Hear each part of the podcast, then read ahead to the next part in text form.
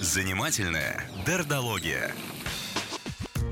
С нами в студии психолог Юлия Дердо. Юля, привет. Доброе утро. Ну что, у нас битва. Добра и зла. Косметологии мужчин. Вот. А, но вернемся к теме. И, и- и- и честно хочется сказать, что мне кажется, впервые я ехала в эфир такая грустная и расстроенная. Да ты что? Да, мне кажется, вы все сказали без меня. Не может быть. Ты что, тут разбираться не, раз, не, разбира- не Хорошо, тогда разобраться. задавайте мне вопросы, но давайте я все-таки сначала задам Базу. вопрос А, вам а, и, и- и подсвечу то, что вы уже и так ответили без меня. Почему же люди скрывают свои доходы? Но они не хотят, чтобы на них наезжали. Конечно. Никому не хочется. Опять безопасность. Да. Да. Ой, Да. на все вопросы Да. ответ Ну, я тут немножечко а, обобщу, что, в принципе, за причинами любого вранья а, скрывается небезопасность говорить правду. Есть исключения, когда, да, либо это какое-то расстройство, когда люди склонны к лживости и фантазированию, либо, ну, это некий определенный возраст, когда дети учатся врать, и это не такие фантазии, которые их защищают, да, а, точнее, это не вранье, которое их защищает, я не брал это печенька или не разбил эту кружку,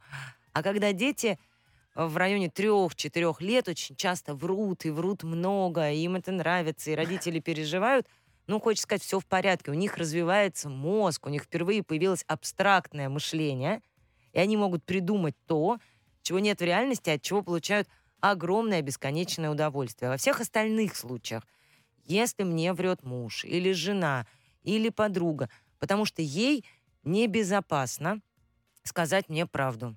Это такое... И тут есть два всегда вопроса. Первый вопрос — это про меня. Где я так нарушаю границы других людей, что вот для них это небезопасно? Где я устраиваю, где это не вопрос, а допрос? Покусываю, как сказал нам Владимир. Точно. Где я покусываю Я ее ответ? покусываю, наверное. Но вот здесь а, еще немножечко хочется и снять ответственность с тех прекрасных супругов а, любого пола, которые говорят, да я абсолютно безопасен, но мне все равно врут. И такое тоже бывает, а, когда я не покусываю, я с огромным принятием, я готов услышать, на что ты тратишь, как ты тратишь, куда ты деваешь свои деньги, но человек сам, например, этого стыдится. Да, есть такой А, механизм, ну, просто как проекции, когда мне стыдно, на что я трачу деньги. Ну, например, я вот сколько-то зарабатываю, а какую-то часть я, ну, не знаю, отдаю там подруге, которую там содержу или помогаю ну, вот ей у с нас деньгами в церкви какой-то. 10% зарплаты. Ну, вряд ли человек отдает. этого стыдится, скорее всего, Она есть не говорит какие-то... мужу. Муж не говорит. А, и вот, ну, я не знаю, может быть, да, как, ну, тут два варианта. Первое, непонятно, как на это муж отреагирует, и это просто небезопасно.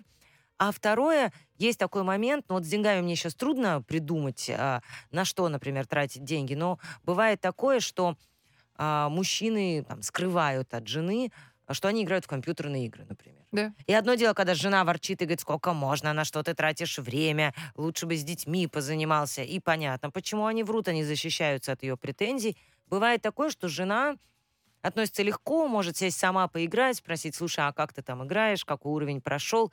Но он все равно скрывает, потому что ему самому неловко, что он взрослый человек, э, и вот так вот себя ведет. И когда самому немножко стыдно, ну, никому про это не расскажешь. Мгм. Вот. Поэтому, конечно, вранье о том, сколько я зарабатываю, это, попытка обеспечить себе безопасность либо от других, либо от самого себя. Ну вон, как я трачу. Другие, небось, инвестируют, зарабатывают. А я пошла, купила себе очередной жакет. Даже никому рассказывать не буду. Хотя, может, меня бы никто и не поругал, но, но Мгм. мне самой как-то вот от этого неловко. А чего больше? Первого или второго? А Я думаю, что второго. Ну, в Ну, то смысле... есть сами э, нет, себя мы нет, нет, нет, в смысле первого В смысле, тогда. Тогда в то смысле есть первого. все-таки небезопасно. Пока из тех сообщений, которые я слышала, э, я говорю, я даже расстроилась о том, что ну зачем мне ехать в эфир? Я выехала, послушала вас немножечко в машине и думаю, ну все, ну просто а, вопрос, почему он перестал э, вообще как-то звучать, потому что сразу стало понятно. Потому что как только я говорю, сколько я зарабатываю, мне тут же рассказывают, что мне надо делать с моими Да, деньгами Это правда. А наличие правда. своих собственных денег. И даже не столько наличие, а именно возможность распоряжаться своими деньгами безотчетно, бесконтрольно и самостоятельно, это и есть один из самых ну, при, больших признаков и удовольствия взрослости, потому что у детей часто деньги есть. Им родители либо кладут на будущее, либо дают на расходы. И то единственное, что ну, дано нам во взрослом возрасте, в отличие от детства, это когда мы не должны а, объяснить маме, куда мы все Мгм. это потратили, и получить на это ее одобрение. Почему э, в ситуации, когда муж и жена зарабатывают одинаково, ну, неважно, одинаково, она больше, ну, то есть они полностью обеспеченные два Мгм. человека, и все равно, и все равно даже в этой ситуации она не говорит ему, сколько она тратит на косметолога, потому что все равно какой-то выходит это боком. Вот тут э, э, ну, нужно понимать именно их ситуацию, да, почему мужчины да, так часто говорят, что, боже, сколько вы тратите на косметологов, потому что для них это траты бесполезные. А у нас тут есть конкретная вот Вот, история, давай. пожалуйста. Вот сейчас пишет нам Анастасия, что она слушает эту тему со своим молодым человеком. И спросила его тоже, говорит, а почему он так остро реагирует на ее траты на косметолога? А, и все мужчины почему так реагируют. Да. И он ответил, а женщины и так красивы, зачем им еще косметолог? Вот. Эту фразу, да, мы слышали сегодня примерно 500 раз. Ты и так красивая у меня. Проблема в том, что им не с чем сравнить. Да, правда? Нет, ну и другая слушательница тут же спрашивает, это что, прижимистость? Я думаю, что это не прижимистость, это абсолютная а, бесполезность с их точки зрения. Ну, правда, во-первых, давайте будем, ну, как-то объективны. Чаще всего женщины ходят к косметологу, ну, немножко как а, к психологу. Когда сходила и вот знаю, что а, мне сделали массаж там или все в порядке будет, это как бы это такой поход, к ус- ну, как бы успо- мне становится тревожно. Я Мгм. смотрю в зеркало.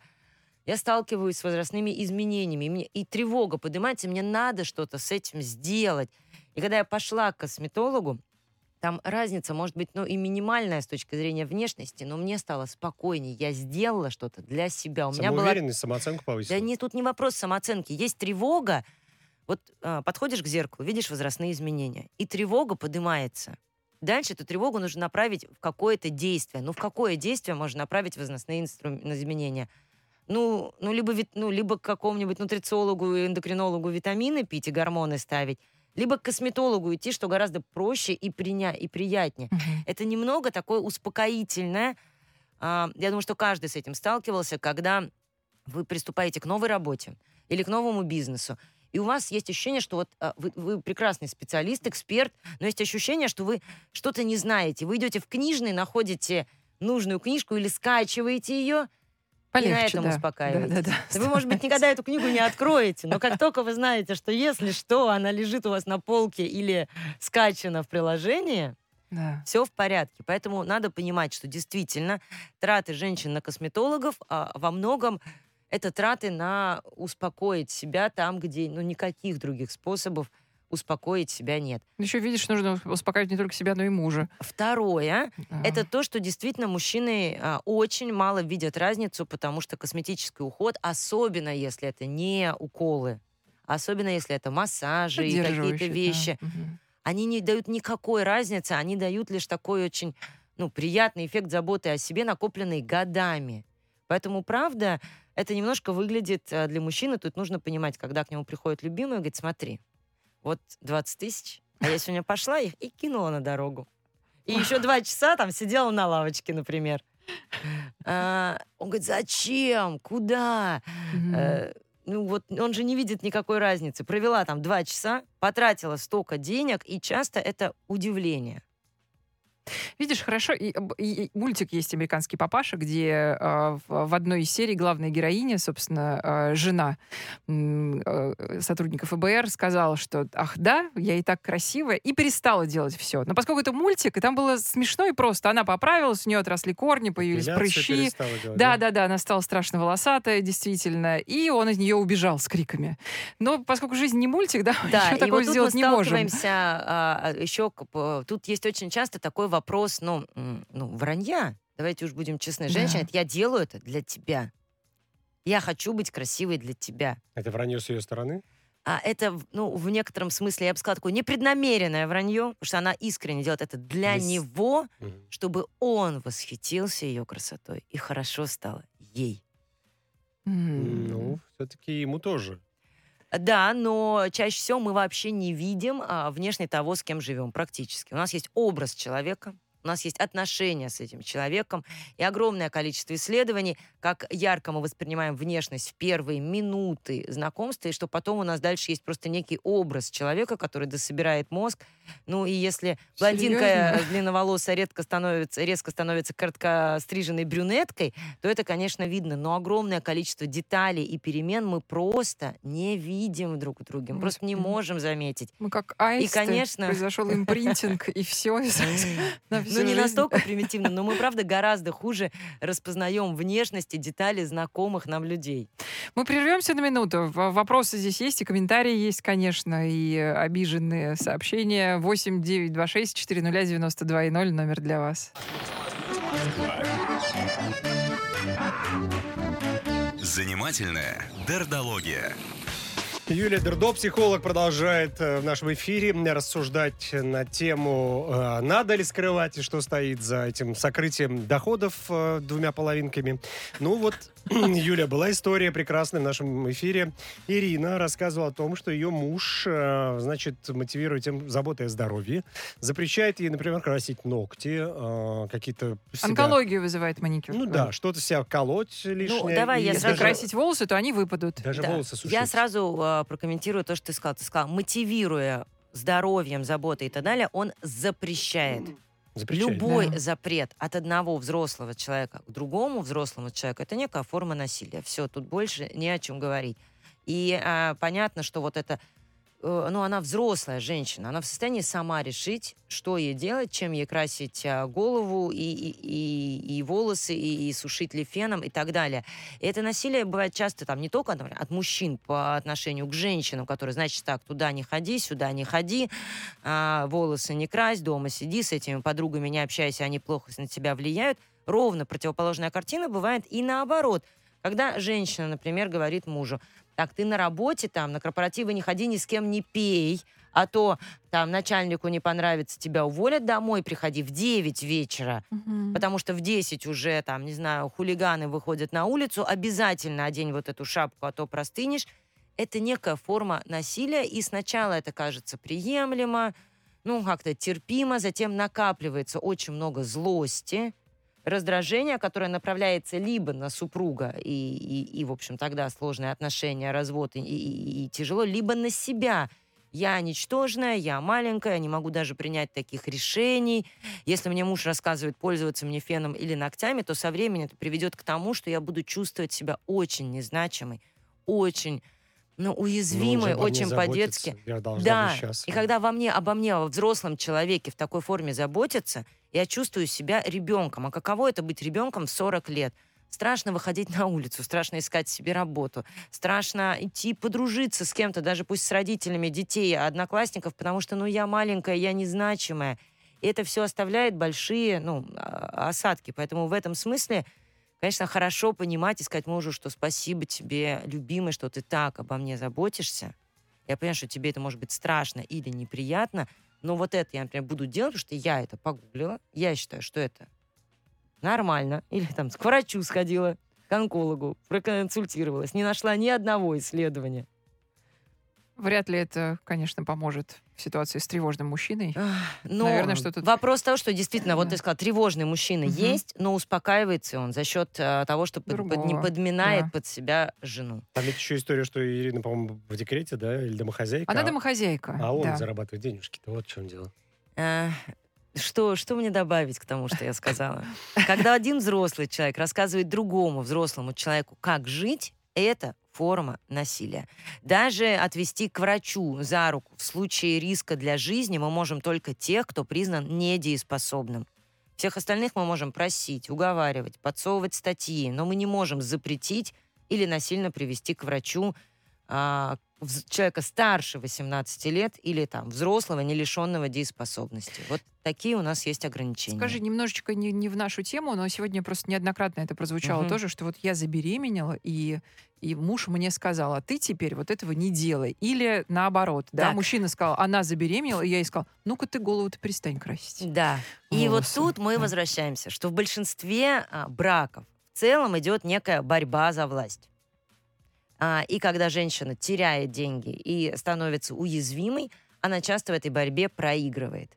Поэтому, дорогие друзья, постарайтесь рожать детей и делать детей в тот момент, когда отношения у вас а, дружеские, теплые, и нет вот этих конфликтов или вот этой борьбы, а я могу, а я сказала, а потому что, а что ты мне сделаешь? Это когда рожать? Сразу после свадьбы? А второе, помните, да, о чем мы часто говорили с женщинами, что неважно, зарабатываешь ты или не зарабатываешь, ответственность за деньги на тебе. Да. И когда вы уходите в декрет, вы заранее продумываете, как и на что вы в этом декрете живете. А хорошо, если заранее. Я понимаю, что я сейчас говорю о каких-то вещах, ну, из разряда невозможного. Но в идеале это было бы так. Дорогой, я ухожу в декрет.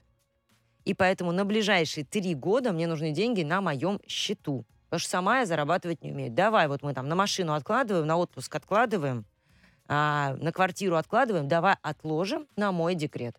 Ну, хорошо, можно по 50 на 50 скинуться, но отложить себе деньги на год беременности и два года декрета, чтобы были свои деньги. У взрослого человека должны быть свои деньги. Ну скажи, мы же не можем, не хотелось бы делать вывод, что те мужчины, мужья, которых пугаются от расходов на э, косметолога, что это какие-то несчастливые семьи обязательно. А, смотри, я не сказала, что это несчастливые семьи. Ну, не, не А, знаю, назови это по-другому. а, А. некий вот а, борьба за власть есть в очень-очень многих семьях. Огромное количество. И многие люди живут в этой борьбе, если уж так а, очень грубо, а, примитивно, то вот этот треугольник Карпмана пресловутый, про который мы все знаем. Это ведь не, ну, не диагноз, это некий сценарий отношений. Когда сначала человек обвиняет и говорит, почему ты мне завтрак не приготовила, вот я муж, и я пришел а, с утра, а ты меня даже не покормила, ты меня не ценишь, и он нападает на жену. Она плачет, грустит или там расстраивается, приходит в себя и через некоторое время говорит, а что, ты столько зарабатываешь, чтобы мне завтрак готовить? Да. И они живут так много, у них есть счастливых моментов много, и любят друг друга. И вот так спроси, люблю, больше жизни люблю, и разводиться не собираюсь. Но при этом так и не научились разговаривать о том, что, милая, пожалуйста, мне было бы так приятно, я сейчас пойду бриться, там, свари мне, пожалуйста, кофе и сделай яичницу. А если там не можешь, ладно, дорогая, давай я тебе Да, я приготовлю. читала в Давай разведемся, да. А, Мужчина звонил нам в эфир, который говорит, женщина, ну, значит, тоже беременная женщина, да? Жена, да, беременная. Он тоже кормит семью, что называется. Денег не так уж много. Ему приходится там лишний раз выходить на подработку. Но она себе вдруг дреды решила сделать, она себе там косметолога, еще чего-то. А он не покуп... он ходит в старой одежде. Он не покупает себе даже новую одежду из-за этого. Э, вот я бы на его месте купила себе новую одежду. А ей на дреды не хватит. Вот уже тогда не хватит. Вот в этом штука, когда мы начинаем заботиться о себе, Будет пилить его, она нас его любит. перестает раздражать забота других людей о себе. Мгм. А вот у нас есть в данном случае мужчина, который приносит себя в жертву. Он от себя оторвал. Он принес, ну, понятно, что он хотел за это что-то получить. Героизм, уважение, признание. Он принес, а, ну, когда он смотрит, деньги лежит. Что хочу? А я хочу дреды. Пошла и сделала, и для него это больно, невыносимо, вызывает А претензию. ему не то чтобы больно, она его все-таки говорит, что любит, и, видимо, она ему от... И ценит. Подожди. да, Ценит, да. Ну, подождите, у нас есть а, ровно противоположная ситуация, где мы уже э, собаку съели на которой. У нас, например, есть женщина, которая сама себе не готовит какой-нибудь суп, а, потому что, а, э, там, не знаю, рыбный суп. В семье любит только она. Да. И она старается для других и делает не знаю, стейки, и жарит картошку. И когда в какой-то момент она в очередной раз не поспала, там, не успела, там, им нажарила, наготовила, они все съели, ей не оставили, они скажут, конечно, мы тебя любим за это, конечно, ты наша хозяюшка. Но возвращаемся к тому, что вы взрослые люди. Ну сколько, ну что, ходить столько лет в, в одежде, ну пойди купи себе свитер, который тебе нравится. У жены в тумбочке будет чуть меньше денег, и она подумает, делать ей дреды или там потратить их на что-то, на продукты, например. Давай разберем э, от Константина ситуацию. Э, Он говорит как раз, давайте рассмотрим Мгм. противоположную ситуацию. Представь, что мужчина в семье еженедельно по субботам ходит с друзьями в хорошую баню, хорошо Да. там ест в ресторане, заказывает услуги банщиков, помывщиков, массаж и прочее в свое удовольствие. Понравится ли это жене? Между прочим, есть такие При том, мужчины. что в любой семье есть какие-то неудовлетворенные хотелки. Квартира побольше, новая машина, стиралку новую купить или посудомойку. Да, мне тоже сегодня Рома сказал. Вот если откладывать, если не ходить к косметологу, Да. то можно машину купить через Да. три года. И вот здесь, а, если у нас есть хотелки в семье, что мы будем лучше жить и так далее, а мой любимый ходит там в баню и тратит там те же, там, не знаю, 20 тысяч, которые я трачу на косметолога, а вот помывка, я думаю, закуска, билеты в баню, парение, ну, примерно те же же, суммы, да, да. тогда же. А, и получается, что я люблю своего мужа как а, объект, ну, некий способ э, достижения своих целей, большей квартиры и так далее, или я просто люблю его, и мне не жалко, что ему хорошо. Тем более, что зарабатывает он, скорее всего. Это не Это не важно. Это Как-то не не, важно. важно. Он взрослый человек и имеет право на свое удовольствие. Идея о том, что если он откажется от удовольствия ради того, чтобы мы там когда-то купили, Купили квартиру, посудомойку. посудомойку или больше удовольствия, это часто идея. И даже купив эту посудомойку или большую квартиру, люди редко становятся счастливее. Но вот это ощущение, что а, понимаете, вот все, вот все-таки все вранье, я понимаю, что осталась одна минута, но Мгм. Она возникает тогда, когда я пытаюсь успокоить себя за счет других. Когда дети начинают врать маме. Когда мама говорит, где ты, с кем ты, с этими друзьями не дружи, а то мне тревожно. По сути, посыл такой, успокой меня, дружи только с хорошими э, детьми, что дети начинают врать, э, ну, как бы, что они не общаются там с Петечкой или там с Вовочкой, с плохой компанией. Они начинают врать, потому что мама пытается успокоиться. Или опять, не поступай в этот институт, или не говори, что тебя выгнали с работы, а то как же ты будешь жить, мне будет там тревожно. Дети начинают врать, что они все еще учатся и так далее, чтобы маме было спокойней.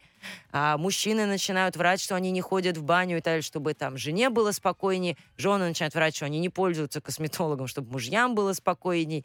Огромный шаг, который мы можем сделать, успокаивать сами себя и понимать, что да, вот учитывая, ну, как бы, вот тогда у меня будет эта квартира или не будет, обрабатывать собственный аффект и спокойно принимать траты взрослого, взрослого человека, на который я не имею никакого права, в общем, контролировать и, и что-то здесь указывать. Спасибо огромное. Психолог Юлия Дердо была с нами.